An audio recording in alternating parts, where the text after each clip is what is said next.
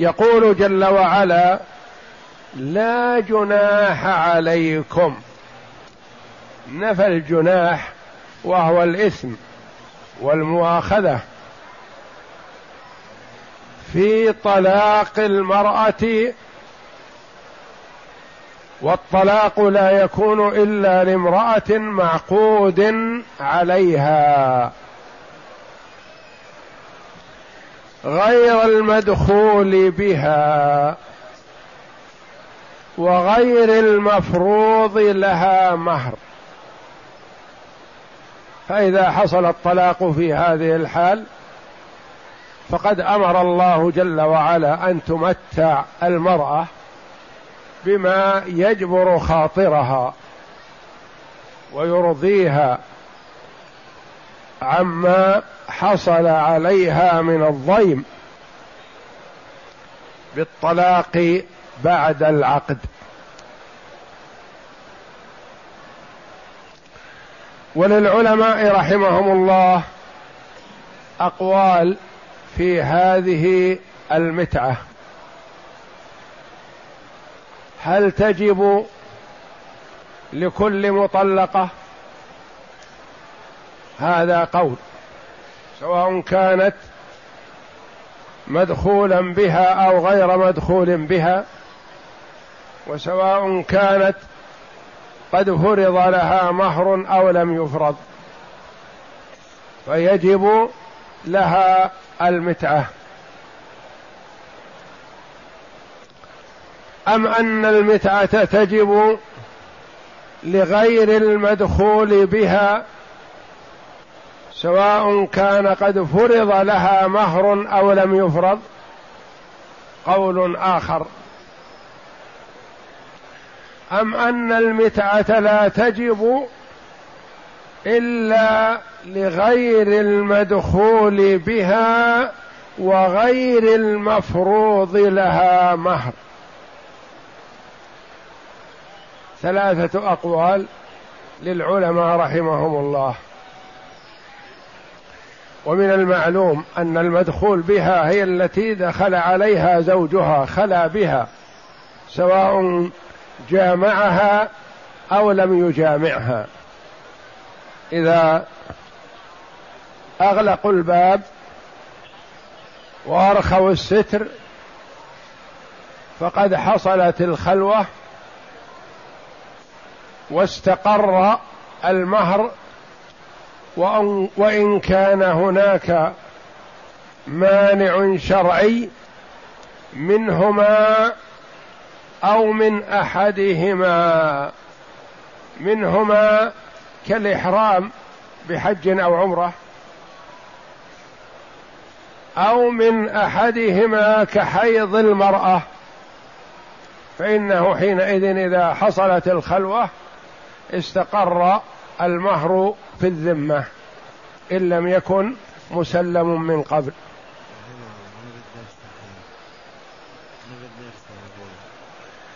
والمفروض لها هي التي حدد لها مهر. والتي لم يفرض لها مهر هي التي لم يذكر المهر لها عند العقد ولم يعلم ولم يحصل اتفاق عليه. فيكون مهرها كمثيلاتها كأخواتها وبنات أعمامها وبنات أخوالها. مهر مثلها كما يقول الفقهاء. والمتعة هي ما يطيب خاطر المرأة مما يعطيه الزوج للمطلقة. ولا حد لأكثره ولا حد لأقله. وإنما هو حسب ما هو متعارف عليه. قال بعض العلماء رحمهم الله أعلى ذلك الخادم أن يملكها رقيق. وأدنى ذلك كسوة تستر في الصلاة للمرأة. وما بين هذا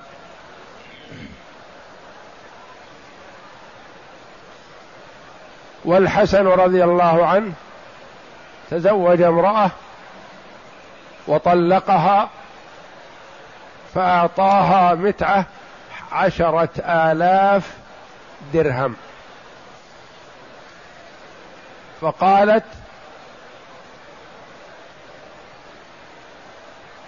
متاع قليل من حبيب مفارق. يعني مهما يكن يعطي من المال وإن كان عشرة آلاف من المعلوم مهر أمهات المؤمنين خمسمائة درهم. ومهر بنات النبي صلى الله عليه وسلم ما تجاوز أربعمائة درهم. والحسن أخذ عن النبي صلى الله عليه وسلم وعلمه. فتوفي النبي صلى الله عليه وسلم والحسن في السنة الثامنة من عمره رضي الله عنه. أعطاها متعها بعشرة آلاف درهم فقالت متاع قليل من حبيب مفارق. يعني مهما أعطى وإن أكثر فهو قليل بالنسبة لرغبتها فيه. ومتعوهن على الموسع الذي وسع الله عليه في النفقة على قدره. وعلى المقتر المقتر عليه الذي ليس عنده سعة. قدره يعني حسب استطاعته. بالمعروف ما تعارف عليه الناس.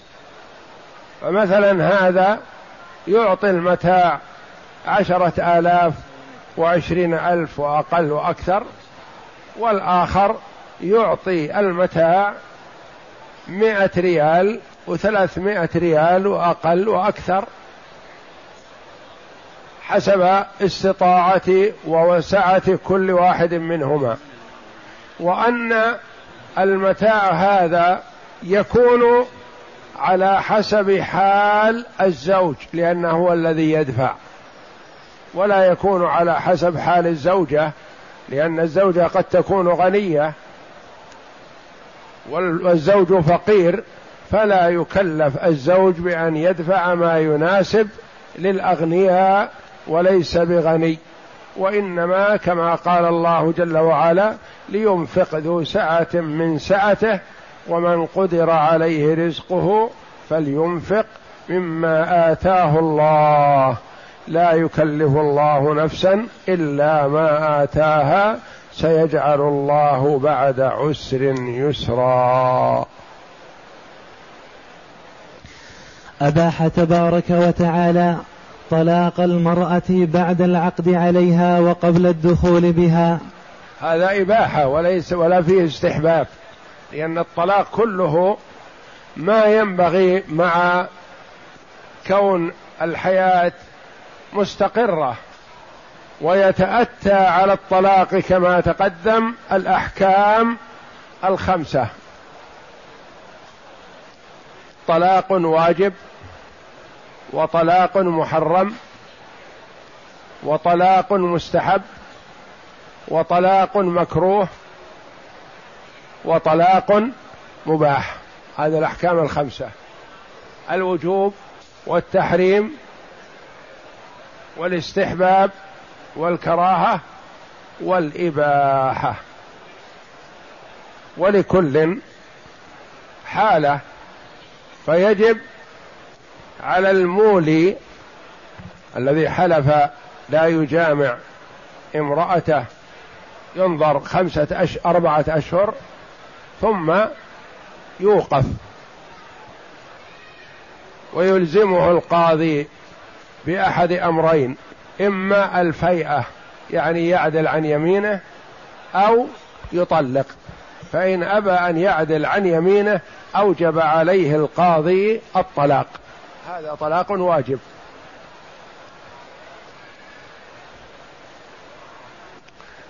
وطلاق محرم وهو الطلاق في حال الحيض. وطلاق مستحب إذا كانت المرأة في حالة ضعف. في دينها وعدم استقامة. فإذا لم تستقم فيستحب للرجل أن لا يمسكها وإنما يسرحها ما دام أنها رفضت الاستقامة فيستحب طلاقها في هذه الحال. ويكره إذا كانت الحياة بين الزوجين فيها شيء لكن ممكن إصلاح ما بينهم. فيسعى في الإصلاح ويكره الطلاق حينئذ. ويباح الطلاق في غالب الأحوال إذا كره الزوج زوجته أو كرهت الزوجة زوجها وطلبت الطلاق. فيكون حينئذ مباح. قال ابن عباس المس النكاح. ويجوز أن يطلقها قبل الدخول بها. المس النكاح لأن الله جل وعلا يكني. الله جل وعلا حيي كريم يكني. كما في قوله تعالى أو جاء أحد منكم من الغائط. من الغائط. الغائط الأصل هو المكان المنخفض. فيكنى به عما يخرج من الإنسان من دبره. أو لامستم النساء كناية عن الجماع. فالله جل وعلا يكني عن ما يستحيا من ذكره. لا جناح عليكم إن طلقتم النساء ما لم تمسوهن. يعني ما حصل نكاح ما حصل جماع بينكما. ويجوز أن يطلقها قبل الدخول بها والفرض لها إن كانت مفوضة. وإن كان في هذا انكسار لقلبها ولهذا أمر تعالى بإمتاعها وهو تعويضها عما فاتها بشيء تعاطاه من زوجها. يعوضها يعني يجبر خاطرها بشيء من المتعة. يمتعها جبرا لخاطرها عما فاتها مما ترغب فيه وهو الزواج. بحسب حاله على الموسع قدره وعلى المقتر قدره. يعني كل على حسب استطاعته وقدرته لا يكلف الله نفسا إلا وسعها. وقال ابن عباس متعه الطلاق أعلاه الخادم ودون ذلك الورق ودون ذلك الكسوة. يقول درجات أعلاها يملكها رقيق متاع. ودون ذلك الورق يعني يعطيها دراهم. ودون ذلك الكسوة يعطيها كسوة تكفيها. نعم. وقال الشعب غير المسمى لها. ما سمي لها مهر. أما في حالة تسمية المهر فهل لها متاع أو لا؟ قولان للعلماء. و والمسمى إذا طلقها قبل الدخول والخلوة فلها نصفه. يعني إذا عقد عليها على عشرة آلاف ثم بدا له أن يطلقها قبل الدخول فيلزمه أن يدفع لها خمسة ويسقط عنه خمسة. وقال الشعبي أوسط ذلك درع وخمار وملحفة وجلباب. ومتع الحسن بن علي بعشرة آلاف. ويروى أن المرأة قالت متاع قليل من حبيب مفارق. يعني ما كانت تريد فراقه ولو دفع لها مئة ألف.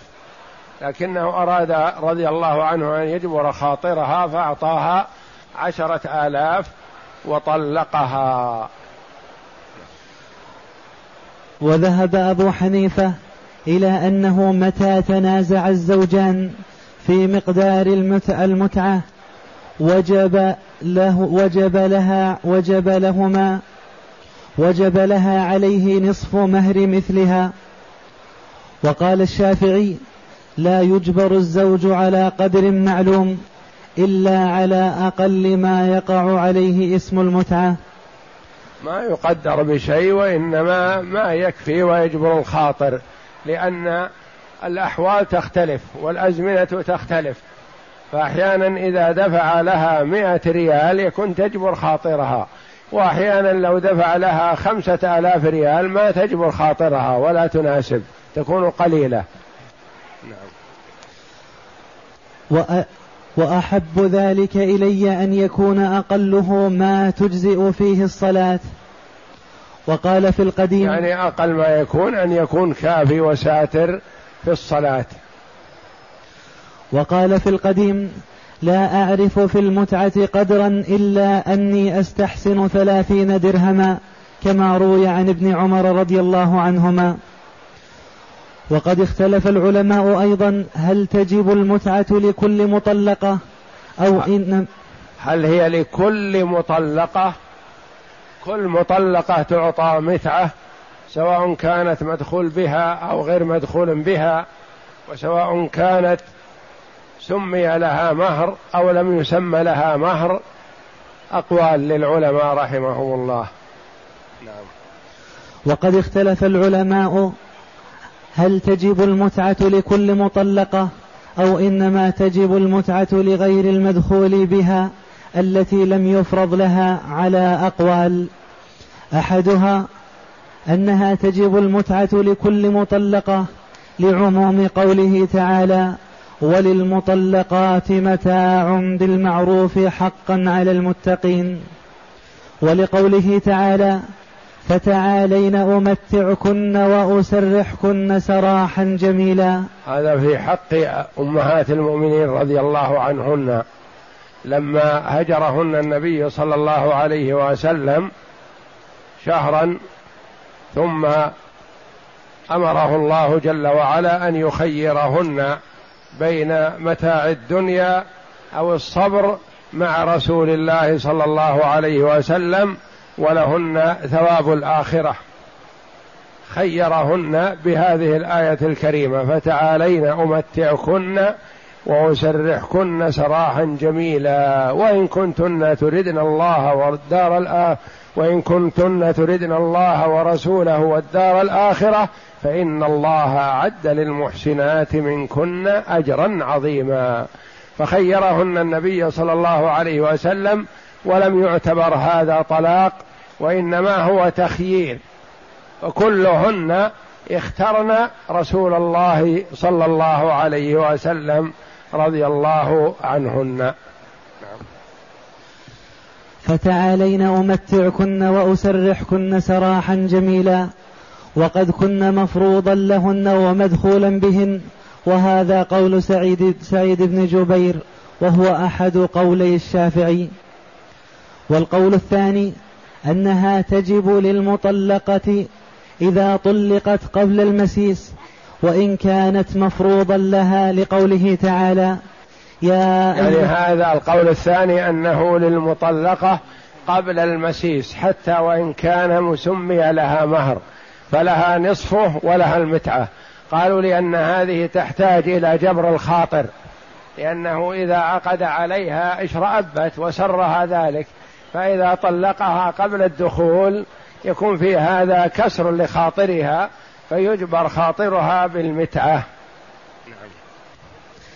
لقوله تعالى يا أيها الذين آمنوا إذا نكحتم المؤمنات ثم طلقتموهن من قبل أن تمسوهن فما لكم عليهن من عدة تعتدونها فمتعوهن وسرحوهن سراحا جميلا.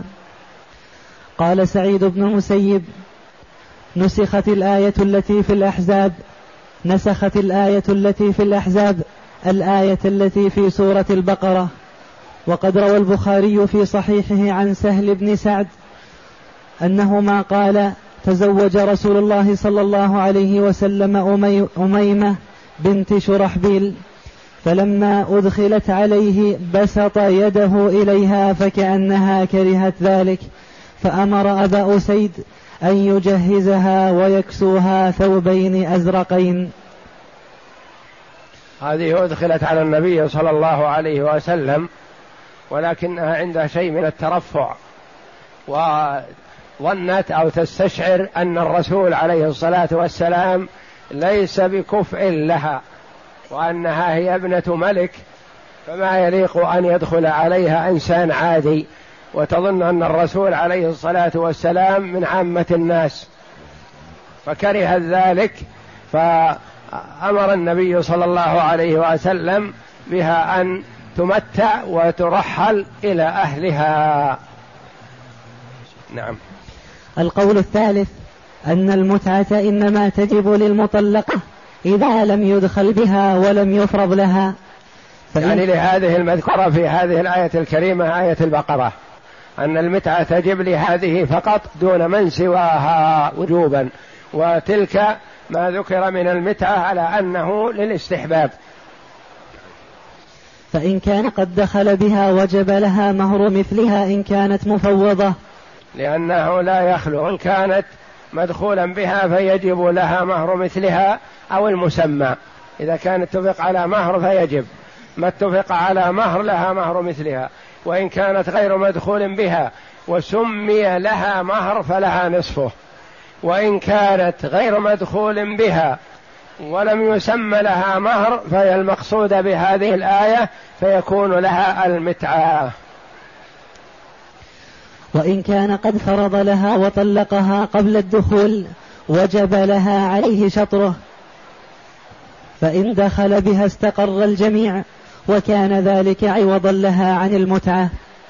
وإنما المصابة التي لم يفرض لها ولم يدخل بها فهذه التي دلت هذه الآية الكريمة على وجوب متاعها. وهذا قول ابن عمر ومجاهد ومن ومن العلماء من استحبها لكل مطلقة. ممن عدا المفوضة المفارقة قبل الدخول. وهذا ليس المفارقة المفارقة لأن اسم مفعول. فارقها زوجها. المفارقة قبل الدخول. وهذا ليس بمنكور. وعليه تحمل آية التخيير في الأحزاب. ولهذا قال تعالى على الموسع قدره وعلى المقتر قدره متاعا بالمعروف حقا على المحسنين. وقال تعالى وللمطلقات متاع بالمعروف حقا على المتقين. هذا حث وترغيب. قال حق على المحسنين وحقا على المتقين.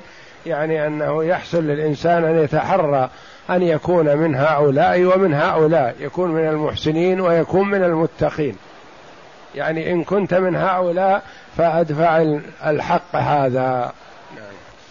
ومن العلماء من يقول أنها مستحبة مطلقا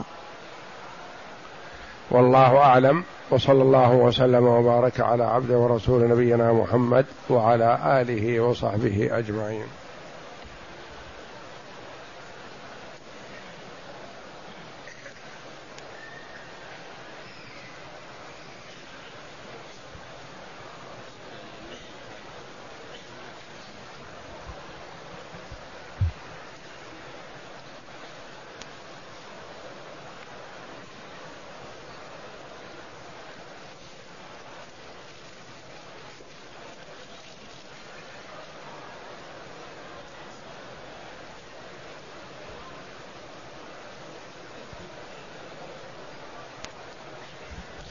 يقول السائل الرجل إذا راجع زوجته هل يلزم الشهود قبل أن تكمل العدة؟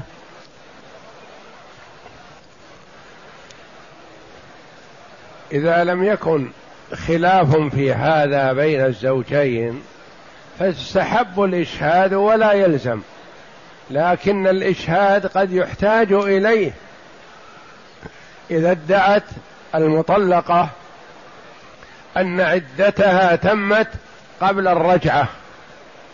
وادعى الزوج المطلق بأنه راجع قبل تمام العدة فحينئذ يحتاج إلى الشهود.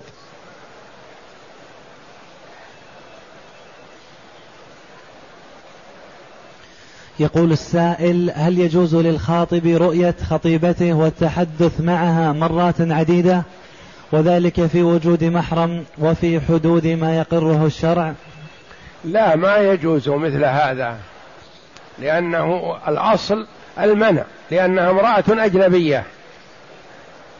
وأبيح ذلك لأجل الرغبة في زواجها ولا يجوز تكراره.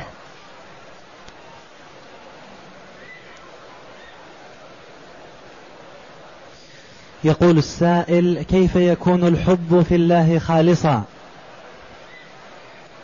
الحب في الله خالصا إذا لم يشوبه شيء يعني ما أحببته لطمع دنيوي ولا لأجل علاقة عمل ولا لأجل شيء من أمور الدنيا وإنما أحببته لله هذا هو الحب في الله والبغض في الله. لمن أبغضته كذلك لأنه عاص لله.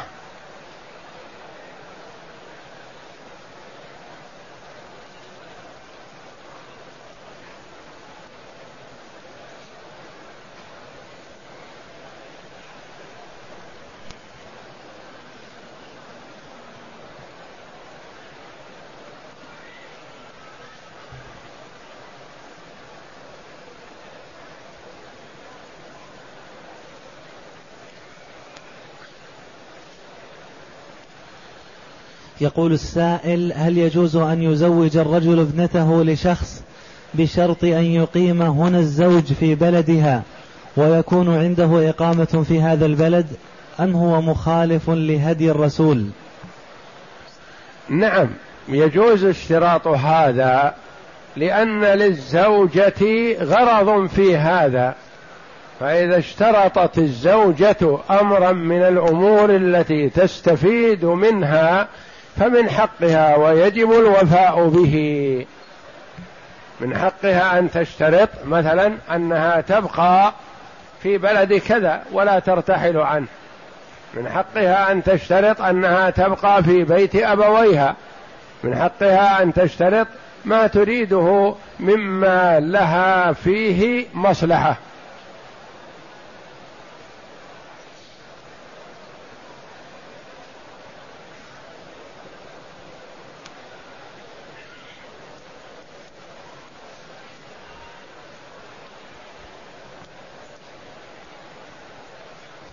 يقول السائل الآن المعمول به أنه لا يعقد حتى يعين الصداق وقدره فكيف يمكن أن يطلق كما في الآية؟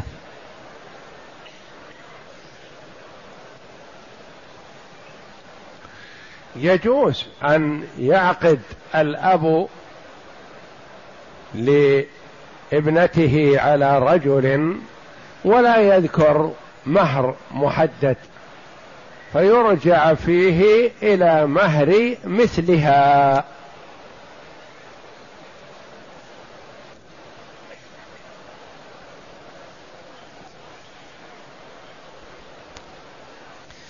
يقول السائل الوالد أو الوالدة إذا كانا مريضان ولا يستطيعان القيام بنظافة جسميهما هل يجوز لي أن أنظف الوالد والوالدة والنظر إلى عورتهما للضرورة؟ يجوز للابن أن يتولى تنظيف والده ويطلع على عورته عند الحاجة ولا يتولى تنظيف أمه. كما أنه يجوز للبنت أن تقوم على أمها ولو اطلعت على عورتها ولا يجوز أن تقوم على أبيها باطلاعها على عورته. فالرجل يطلع على عورة الرجل عند الحاجة والضرورة. والأنثى تطلع على عورة الأنثى عند الحاجة والضرورة. ولا يجوز أن يطلع الذكر على عورة الأنثى ولا الأنثى على عورة الذكر.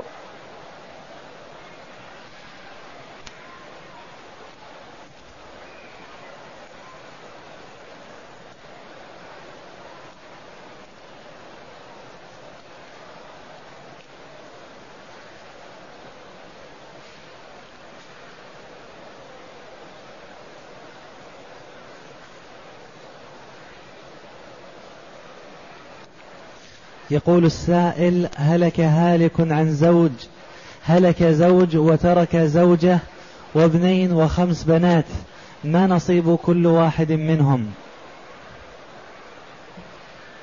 إذا مات الزوج عن زوجته فلها مع وجود الفرع الوارث فلها الثمن. وللبنين والبنات ما بقي للذكر مثل حظ الأنثيين. يقول السائل ما حكم زواج المتعة؟ زواج المتعة محرم لأنه عبارة عن زنا يتفق معها على ليلة أو خمس ليال أو عشر أو نحو ذلك وكان مباحا في صدر الإسلام ثم حرمه الله جل وعلا على لسان رسوله صلى الله عليه وسلم.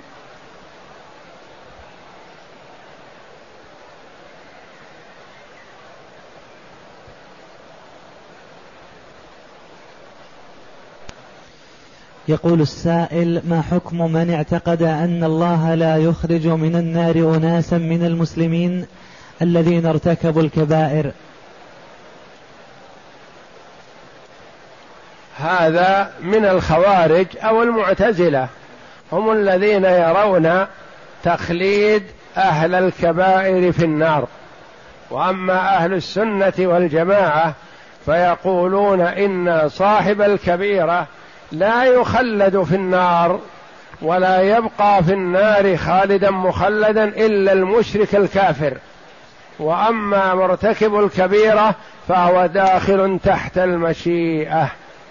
إن شاء جل وعلا غفر له من أول وهلة وإن شاء جل وعلا عذبه في النار مقابل ذنبه الذي ارتكبه ثم مآله إلى الجنة لكن قد تطول المدة وقد تقصر.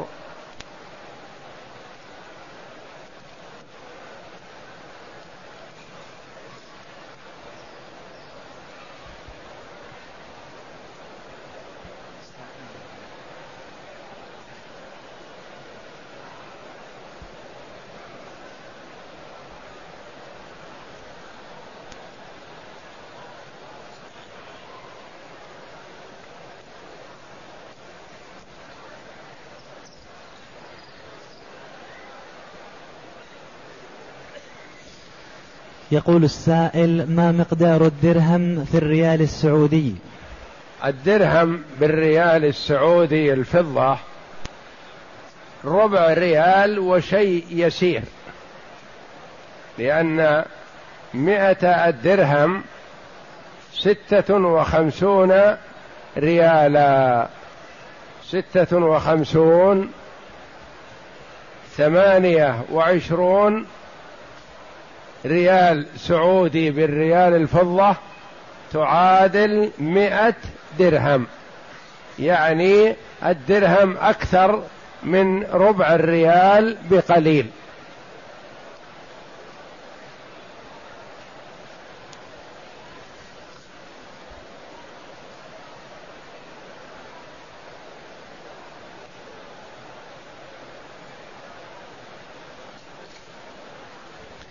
يقول السائل إذا طلق الرجل المرأة بالثلاث فهل يبقى محرما لأمها أبدا وله أن يخلو بها وتسافر معه وتكشف له؟ نعم هو محرم لأمها وإن طلقها. فالمحرم في النكاح محرم على التأبيد. ومن ذكر الله جل وعلا في قوله تعالى حرمت عليكم أمهاتكم وبناتكم وأخواتكم وعماتكم الآية. ومحرمات لا على التأبيد. وهذه ما يكون الرجل محرما لها. كأخت الزوجة وعمة الزوجة وخالة الزوجة وبنت أخي الزوجة وبنت أخت الزوجة. هذه محرمات ولكن حرمتها ليست على التأبيد ولهذا لا يكون الرجل محرما لها. أما أم الزوجة فهو محرم لها على التأبيد لا تنتهي هذه المحرمية.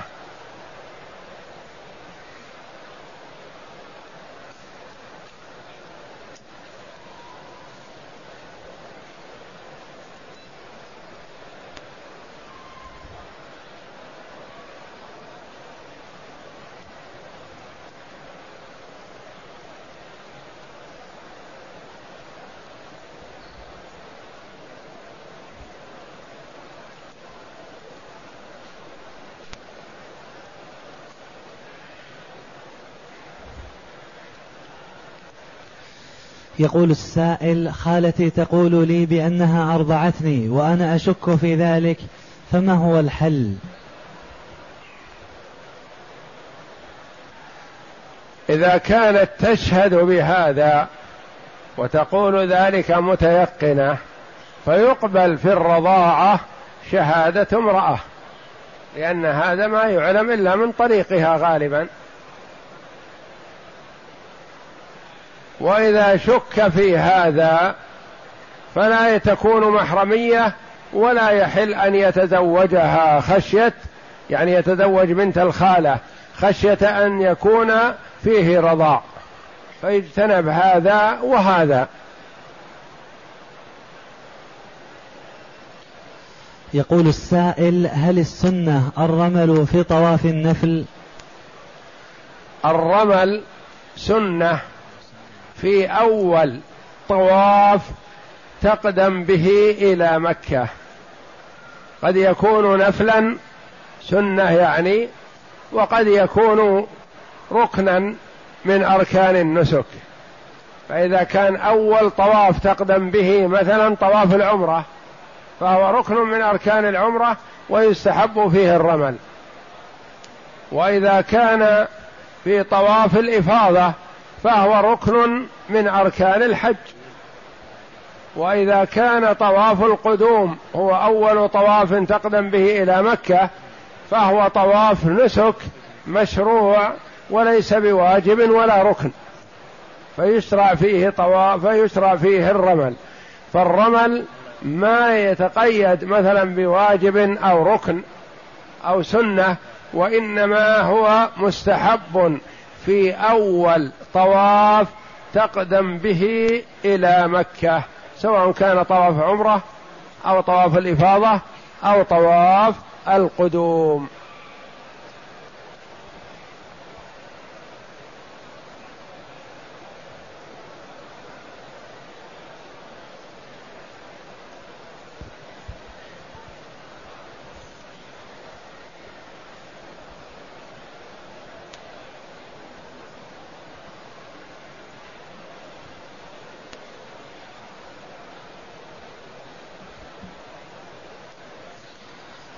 يقول السائل ما هي الفرقة الناجية؟ الفرقة الناجية هي التي بينها النبي صلى الله عليه وسلم في قوله وستفترق هذه الأمة. يعني أمة محمد صلى الله عليه وسلم أمة الإجابة. على ثلاث وسبعين فرقة كلها في النار إلا واحدة. قالوا من هي يا رسول الله؟ قال من كان على مثل ما أنا عليه وأصحابي. فهذه الثلاث والسبعين كلها في النار يعني تستحق دخول النار لما عندها من المخالفات الشرعية. وليس المراد والله أعلم أنها مخلدة في النار أو كافرة لأن من كان كافر لا يكون من أمة محمد صلى الله عليه وسلم أمة الإجابة. وأما أمة الدعوة فهي تشمل كل من وجد على أرض البسيطة من الثقلين من بعد بعثة محمد صلى الله عليه وسلم. فهم أمة دعوة يعني مدعوون إلى اتباع محمد صلى الله عليه وسلم. وأما أمة الإجابة فهو من استجاب لدعوة محمد صلى الله عليه وسلم وشهد أن لا إله إلا الله وأن محمدا رسول الله هؤلاء هم همة الإجابة وهم الذين أخبر عليه الصلاة والسلام أنهم يفترقون على ثلاث وسبعين فرقة كلها تستحق العذاب إلا فرقة واحدة بفضل الله ورحمته وهم المتمسكون بسنة رسول الله صلى الله عليه وسلم.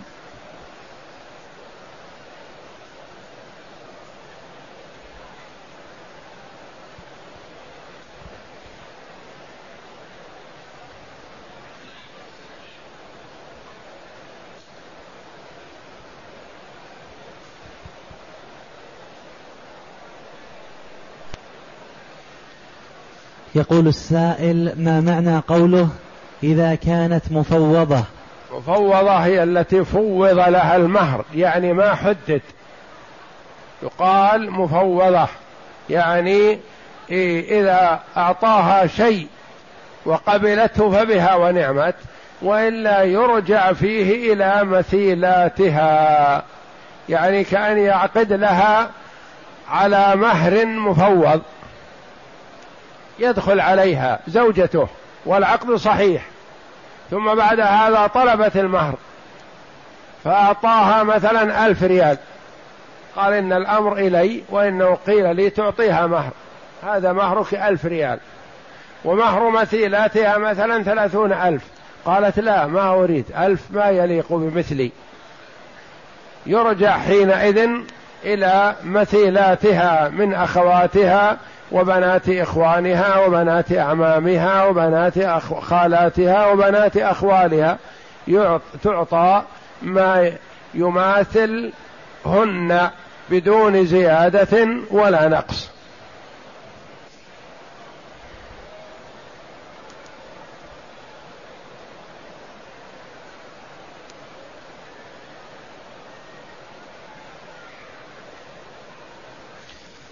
يقول السائل حججت هذا العام وأنوي المغادرة غدا إن شاء الله في الليل فهل يجوز لي أن أطوف طواف الوداع في الصباح؟ طواف الوداع يحسن أن يكون قبيل السفر على حسب ما يتيسر. كل ما كان أقرب إلى السفر فهو الأولى لأن النبي صلى الله عليه وسلم طاف للوداع وركب وخرج إلى المدينة. هذا هو الأولى. فإن كانت ظروف ذلك تحول دون أن يودع ويسافر كانتظار رفقة أو انتظار سيارة أو انتظار أمر من الأمور فلا حرج في هذا إن شاء الله. لكن ما ينبغي أن يكون الوداع صباحا والسفر مساء وإنما يكون قبيل السفر.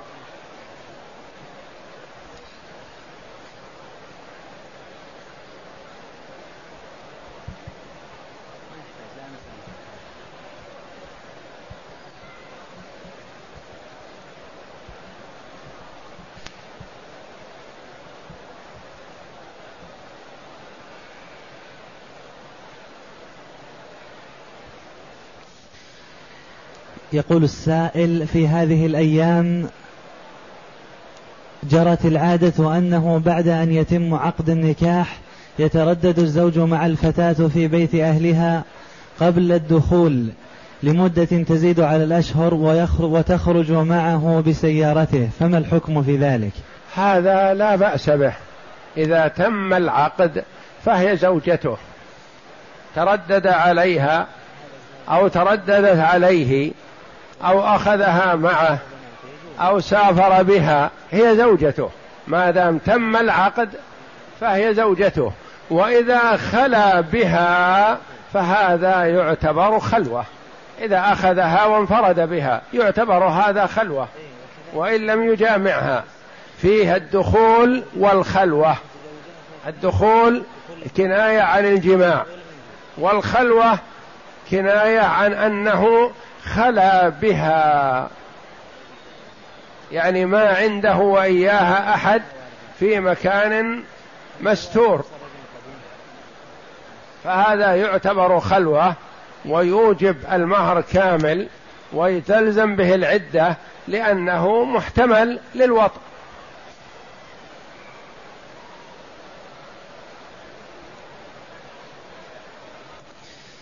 يقول السائل هل يجوز الخروج من صلاة النفل من أجل صلاة الجنازة؟ يجوز هذا وللعلماء في مثل هذه المسألة قولان رحمهم الله. منهم من قال إذا حضرت الجنازة فيحسن أن ينصرف من صلاة النفل ويؤدي صلاة الجنازة ثم يأتي بالنفل بعد هذا. قالوا لأن صلاة الجنازة تفوت وفيها أجر عظيم. من صلى على الجنازة فلا يفوت هذا الأجر بينما هو ممكن بعدما يصلي على الجنازة يأتي بالنافلة. فالنافلة وقتها موسع ويأتي بها. آخرون قالوا إذا دخل في عبادة فما ينبغي أن ينصرف عنها لعبادة أخرى لأن في هذا إبطال لعبادته السابقة. والله جل وعلا يقول ولا تبطلوا أعمالكم. فمن انصرف من النافلة وصلى على الجنازة فلا يلام ولا ينكر عليه. ومن استمر في نافلته التي دخل بها فلا ينكر عليه.